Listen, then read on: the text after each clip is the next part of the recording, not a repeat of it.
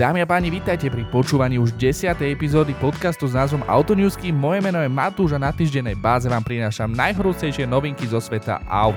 Dnes tomu nebude nijak inak a povenujeme sa kontroverznej téme, ktorou je zánik tradičných značiek, ako ich poznáme. Taktiež tu mám témy ako nové MG7, či nová technológia, hybridná technológia od spoločnosti Lamborghini. Pohodlne sa usadte, zoberte si niečo na pitie a poďme rovno na to.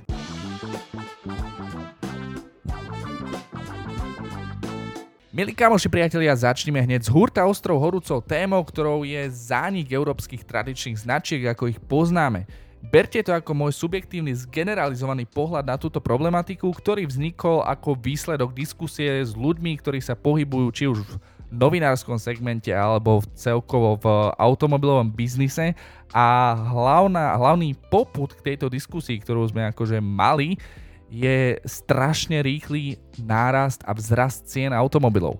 Zoberme si takú populárnu Škodu Octavia vo výbave Ambition s 2.0 TDI, veľmi populárny model, niekedy za 23 tisíc eur, teraz za 30 tisíc eur. To isté patrí aj pre korejské automobilky, napríklad Hyundai Tucson vo výbave Premium, niekedy za 33, teda plná výbava za 33 tisíc eur, teraz sa táto, výhava, táto, táto cena šplhá na úroveň 40 tisíc eur a v mnohých prípadoch prevyšuje túto hranicu. Tento trend však nie je veľmi udržateľný, to si povedzme na rovinu a na rovinu sú povedzme, že čoskoro nás čaká facelift Octavie, ak dobre počítam, tak štvorka vyšla v 2019, máme rok 2023, 4 roky ubehli, čiže nie facelift, ale dokonca možno nová generácia by mohla prísť na trh už tento alebo budúci rok. A moja otázka znie, kam až dokážeme ísť s týmito cenami. A to som sa nedostal ešte k elektromobilom, ktoré naozaj v európskych značkách začínajú na sumách 40-50 tisíc eur, čo sú neskutočné pálky a normálny pracujúci človek si to naozaj že nemôže dovoliť. A máme tu ďalší faktor, ktorý vplýva na zánik tradičných značiek a tým je vstup čínskych automobiliek na slovenský a európsky trh. Povedzme si úprimne, máme na Slovensku už zastúpenie MG, môžeme očakávať, že príde Geely alebo BYD, mnohé iné čínske automobilky sú konkurencieschopné a robia to veľmi dobre. Prečo toto spomínam? Prečo spomínam čínske automobilky? E, je z jedného jednoduchého dôvodu. Do roku 1990 tu bolo General Motors, európske značky a možno Toyota.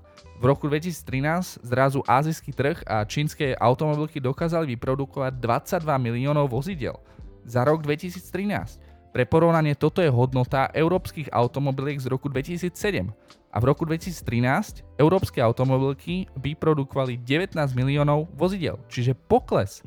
Ten trend je klesajúci, čo sa týka výroby vozidel európskych automobilík a je to veľmi nebezpečné, pretože tie automobilky si podľa môjho názoru neuvedomujú tohto, tohto ohrozenia nejakým spôsobom a myslia si, že budú kráľovať trhu do nekonečna. A pritom tie čínske automobilky ponúkajú rovnako kvalitné alternatívy za dostupné peniaze. Zoberme si také Geely, model uh, Geometry C, ktorý som vám tu spomínal a porovnajme si ho napríklad so Škodou Enyaq. Áno, Enyaq je o čosi väčší, ale je to stále konkurent. Uh, Enyaq cenovo začína tam, kde Geely končí. Jeden jednoduchý fakt. Geely Geometry C má 70 kWh baterku, dojazd 480 km, čo je super hodnota a cena teda v najvyššej výbave je 46 tisíc eur aj pár drobných, pár stovák. Enyaq v porovnaní má 60 kWh baterku, dojazd 390 km a cena začína na 46 tisícoch. Takže vidíte to sami, respektíve počujete to sami, že niečo nie je v poriadku a niečo sa musí zmeniť, aby si ľudia aj naďalej kupovali európske značky, pretože otázka je, kedy Otázka je kedy. Kedy nás Čína kúpi, alebo kedy ľudia prejdú na čínske automobilky, pretože ľudia už dávno nehľadajú badge na kapote Škoda, Volkswagen, prípadne BMW. Áno, niektorí, e, ktorí si chcú doprať prémiu, prémiu luxus, kúpia si to BMW, kúpia si tú Audi, kúpia si ten Mercedes, ale povedzme si úprimne, je to iba kvôli značke a kvôli nejakej prestíži. Pretože to, čo vám ponúkne GLC za 60 tisíc eur, vám ponúkne aj Nissan Qashqai za 45 tisíc eur, dajme tomu. Takže vidíte ten rozdiel sami a aby ste nepovedali, že iba kecam, tak vám poviem reálny príklad. Automobilka Sangyong. juhokorejská automobilka, veľmi neznáma, e, dlhé, dlhé roky veľmi neznáma na slovenskom trhu a tento Korejec s cenovkou od 22 tisíc do 27 tisíc eur sa v podstate dokázal prebojovať na takú úroveň, že ja idem po diálnici a ja tie auta vydávam 2-3 razy za cestu z Bratislavy do Nitry. Takže opäť sa pýtam, uh, máme sa báť zániku európskych tradičných značiek? Lebo ak sa tento trend nezmení, tak Čína nás naplno prevalcuje a poskupuje tu všetko, čo bolo, všetko, všetko, čo tu európske automobilky majú a európske značky a potom, potom tu budeme mať taký nejaký Detroit, aj zo Slovenska. Pre Slovensko je toto obrovský problém, pretože povedzme si, uh, na Slovensku je automotív najprosperujúcejšie odvetvie, čo sa týka hospodárstva je to konkrétne 13% HDP, akože možno číslo 13 neznie veľa, ale 13% HDP Slovenska znie, znie už trošku vážnejšie.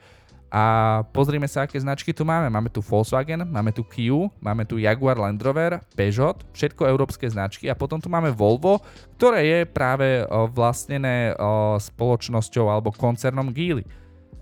Volvo pre informáciu sa bude stavať na východe a mali by tam vyrábať neviem či elektromobily, ale niečo s elektrickým pohonom by tam malo byť.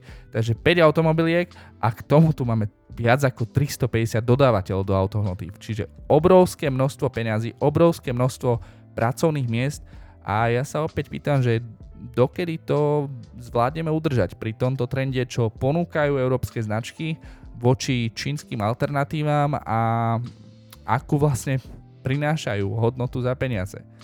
Pretože odpoveď, odpoveď nepoznám. Takto vám poviem, odpoveď nepoznám, poznám iba otázky a odpovede budeme hľadať v najbližších rokoch s príchodom nových generácií bateriek, s príchodom nových generácií modelov, s vývojom celého zákazu spalovacích motorov do roku 2035. Mimochodom, Nemci sa postavili proti tomuto, takisto Taliani, Taliani úplne, Nemci čiastočne, chcú odročiť alebo posunúť ten zákaz pre vozidla s, s palovacími motormi, ktoré bežia na báze nejakých biopalív, ale o tom si povieme niekedy inokedy. A teraz sa presuňme na tému, ktorá má názov, alebo som ju nazval, nazval Nové MG7. MG7 predstavuje prvý sedán, respektíve štvordverové kúpe značky. Keď si predstavíte pojem krásne auto, tak mne nápadne asi po novom MG7, pretože to je dizajnový kus nádherného auta. Byte sa na socha alebo namalovaný obraz, takto by som to prirovnal. Je to auto typu BMW 4 Grand Coupe, Audi A5 Sportback tuším, že, alebo možno taký Peugeot 508 GT a z azijských mi napadá možno taký konkurent dizajnový Kia Stinger za lacnejšie. Ostré línie sú v podstate všade, kde sa pozriete, čo by ste od auta tohto typu čakali a vzadu cením združený ledkový pás tých svetiel a priznané práve koncovky výfuku. V dnu, v dnu, v dnu, vo vnútri nájdete elegantný čistý dizajn a iba takú dvojicu displejov, čiže opäť ideme moderným trendom, tu sme sa možno inšpirovali trošku Mercedesom, ale to vôbec nevadí, pretože netreba vymýšľať koleso, ak niečo funguje, treba to implementovať a uceliť a spraviť to možno lepšími.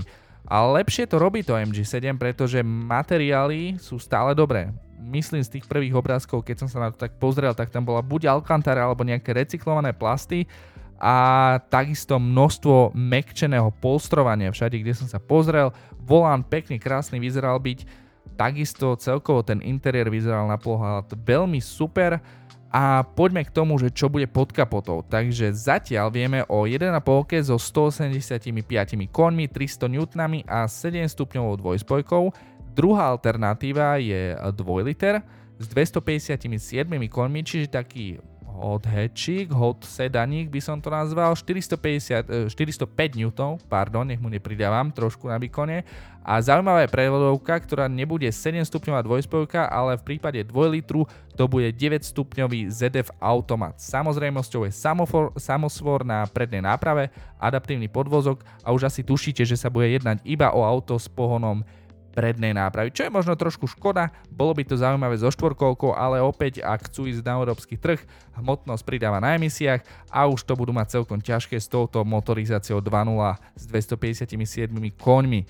Každopádne určite bude z tohto nejaké EVčko, ktoré na slovenský trh príde a ja sa naň teším. Cena, to vás asi zaujíma, oficiálne ešte nebola predstavené, auto má byť predstavené tento rok oficiálne, zatiaľ bol iba nejaký taký krátky prvotný press release, ale e, keď sa pozriem na vlajkovú loď značky, čo je také obrovské SUVčko, tak predpokladám, že tá cena by mohla byť niekde do 40 tisíc eur.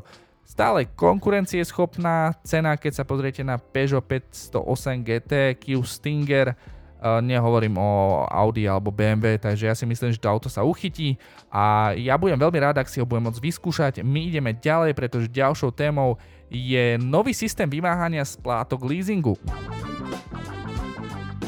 Predstavte si, že vlastníte dealership a váš zákazník vám prestane platiť nejakým spôsobom svoj leasing.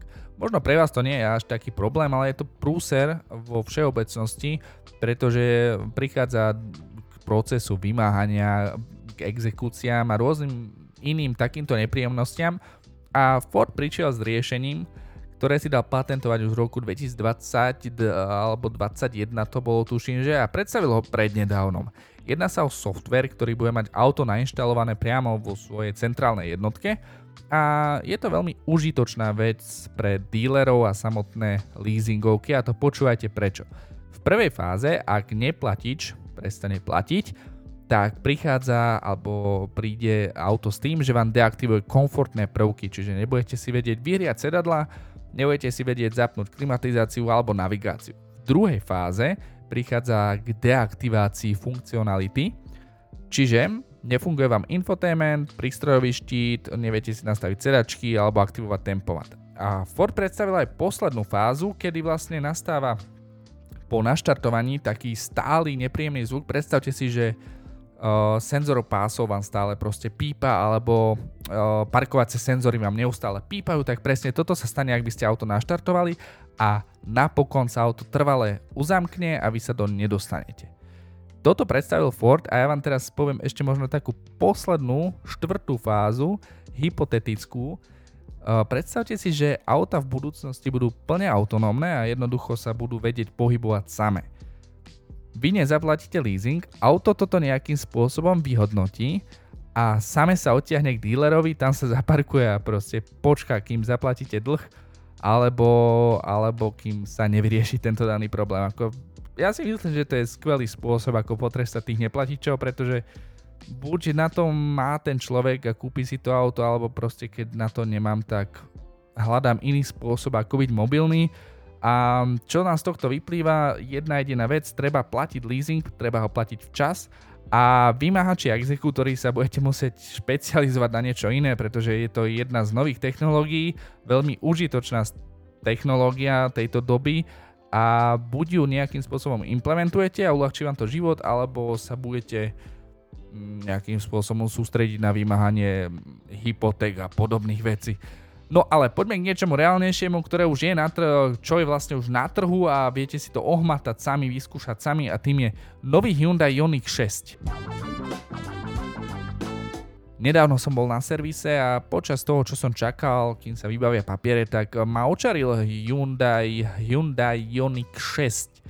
Na moje počudovanie tu veľmi dlho nebol nejaký sedán Hyundai. Naposledy, čo si pamätám, tak možno nejaká Elantra alebo i40 to tuším, že boli.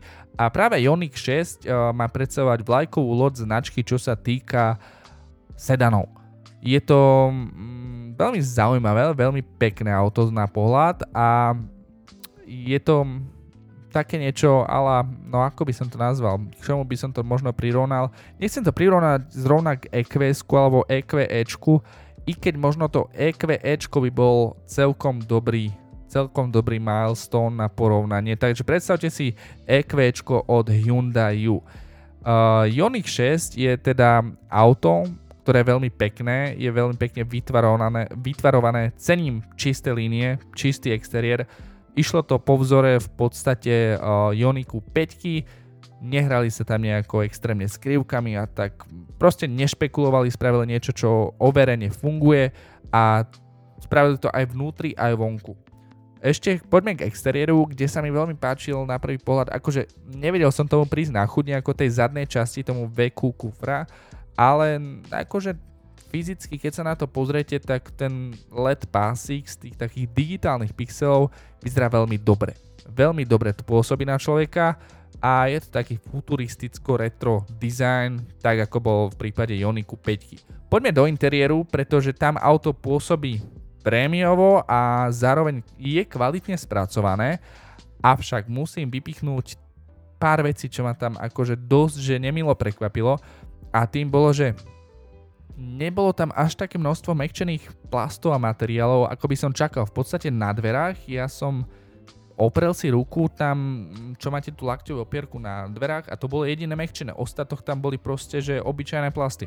Čo by ste za auto tejto triedy a tejto ceny, ktoré sa, k cene sa dostanem, uh, by ste čakali od toho auta, že to bude mať nejaký taký viacej posh feeling, že tam bude viacej toho mekčeného. Ďalej, keď som si sadol dozadu, samozrejme je to auto typu, um, dajme tomu niečo ako tá MG7, čo som spomínal, čiže Grand Coupe, takže ja mám 1,90 m, nepredpokladám, že tam bude mať veľa miesta nad hlavou, čo som ani nemal, ale čo mi chýbalo, že som si nevedel v podstate zasunúť ako keby chodidla pod, spo, pod uh, sedačku vodiča alebo spolujazca, to je jedno na ktorej strane. Uh, ten človek predo mnou by si musel prizdvihnúť, výrazne prizdvihnúť sedačku a potom ja by som si vedel podsunúť ako keby komfortne tie nohy pod, pod tú sedačku. Takže to bol taký uh, druhý faktík a asi aj posledný, čo ma tak nepríjemne sklamal, akože overall ja vzadu nesedávam, vpredu to bolo priestranné aj na šírku, aj na ramena, aj na hlavu. Jednoducho akože viem si v tom predstaviť, že by som cestoval aj na dlhšie trate a s týmto autom sa dá cestovať aj na dlhšie trase, a to hlavne s väčšou batériou, ale poďme najprv k tej základnej, pretože Ioniq 6 ponúka dvojicu batériek, takže základ je 53 kWh batéria s výkonom 150 konských síl, 350 Nm má krútiaceho momentu, je to zadokovka, čiže opäť sa vraciame k zadokovkovým pohonom a dojazd základnej batérie je podľa VLTP 429 km. Samozrejme závisí to od ročného obdobia, od rýchlosti, od toho, kde s tým cestujete. Takže reálne, aj keby s tým prejdete 350 km, je to, je to cool, je to v pohode. Väčšia baterka má 77,4 kWh a má až 325 koní v tej najvyššej konfigurácii, takisto až 605 Nm v najvyššej konfigurácii a môže to byť zadokovka alebo štvorkovka s dvomi motormi, čiže motor na prednej náprave a motor na zadnej náprave a najvyšší dojazd ponúka táto batéria 614 km. To je akože dosť. Ja na i30 prejdem, na benzínovej i30 prejdem no 630, keď idem tak, že no dobre, 650, 670, ak idem ako človek. Vy to dokážete prejsť s elektromobilom, akože zase opäť uh, závisí od počasia, od uh, vonkajšej teploty, od rýchlosti, aké, ako idete, ale opäť, aj keby ste spravili 450-500 km, čo si myslím, že je reálne, že tých 500 km dáte s 77 kW baterkou s pohonom zadných kolies, tak je to úplne skvelý dojazd a málo ktorý elektromobil má takýto dojazd. Poďme si povedať poslednú vec k Ioniku 6 a to je cena. Začíname na úrovni 46 490 eur, čiže niečo podobné ako i Škoda Enyaq, na porovnanie, aby ste mali prehľad a potom končíme vo výšinách 62 tisíc eur. Dosť. Dosť. Uvidíme. Ale akože nájdu sa ľudia, čo si to kúpia. Ale ja by som osobne asi išiel do tej zadokovky s tou 77 kWh baterkou a s tým dojazdom 614 km. To by bolo super. To by bolo možno, že aj zábavné auto, a aj by sa s tým dalo cestovať a vyzerá to, akože naozaj to auto sa mi veľmi páči a vyzerá veľmi, veľmi, veľmi solidne. V poslednej epizóde podcastu Autonewsky som vám povedal, že Lamborghini prišlo s dvoma modelmi, ktoré budú mať vôbec posledný krát osadenú atmosférickú V12 a že značka končí s motormi s 12 válcami. Nebola to však pravda, končí s e, atmosférami, avšak nie s 212 ako takou, pretože tu hybridizuje Lamborghini. Tento rok na svoje 60. výročie značky predstaví hybridného nástupcu modelu Aventador, teda vlajkovú loď. Kódové označenie tohto modelu bude LB, alebo respektíve už je LB744 a Lamborghini týmto chce predstaviť nový štandard segmentu hyperšportov. Výkon cez 1000 koní, spalovací motor V12, tuším objem 6,5 litra ako býval, 3 elektromotory, emisie minus 30% a spalovák váži niečo cez 200 kg. To je mimochodom najľahšia V12, akú kedy Lamborghini vyrobilo. A čo si ešte povieme o tomto modeli? Poviem vám, že zaujímavé umiestnenie prevodovky, ktoré je za spalovacím motorom, čiže úplne posledná najväčšia mechanická súčiastka tohto auta, okrem podvozka, je v podstate prevodovka a baterka, ktorá má kapacitu 3,8 kWh je uložená v tradičnom Lamborghini tuneli, teda v podlahe, aby bolo ťažisko čo najnižšie a taký, taký fun fact, že tento tunel je charakteristický pre modely V12 značky Lamborghini už, už od čias kuntážu, ak sa nemýlim. Áno, od čias kuntážu. A, a tak, no, bude to štvorkolka, pretože dva elektromotory budú na každom kolese prednom, spalovací motor pohania zadné kolesa a chýba nám posledný do trojice elektromotorov, ktorých sa nachádza medzi prevodovkou a samotnou V12. Počkajme si na detaily nástupcu modelu Aventador a potom si povieme podrobne o nástupe nového štandardu, ako to Lamborghini nastáva na, ako to Lamborghini nazýva svojho segmentu. Dámy a pani, ďakujem, že ste si naladili opäť aj tento týždeň podcast Autonewsky, konkrétne 10. epizódku. Moje meno je Matúš a teším sa opäť na vás na budúce. Prešli sme si desiatimi epizódami, kde som hovoril sám, teraz nastal čas možno zohnať nejakého zaujímavého hostia. Kľudne mi napíšte na Instagram alebo do komentárov dole pod epizódu, akého hostia by ste chceli. Ja mám v hlave nejaké také nápady a mm, hlavne aká téma vás zaujíma. Kľudne to môže byť elektromobilita, kľudne to môže byť vývoj hyperšportov, kľudne to môže byť uh, nejaká biznisová téma. Ja sa rád tomu povenujem a hlavne, aby to bavilo vás a čo baví vás, to baví aj mňa. Ja sa týmto spôsobom s vami lúčim, prajem vám ešte pekný deň a počujeme sa opäť na budúce.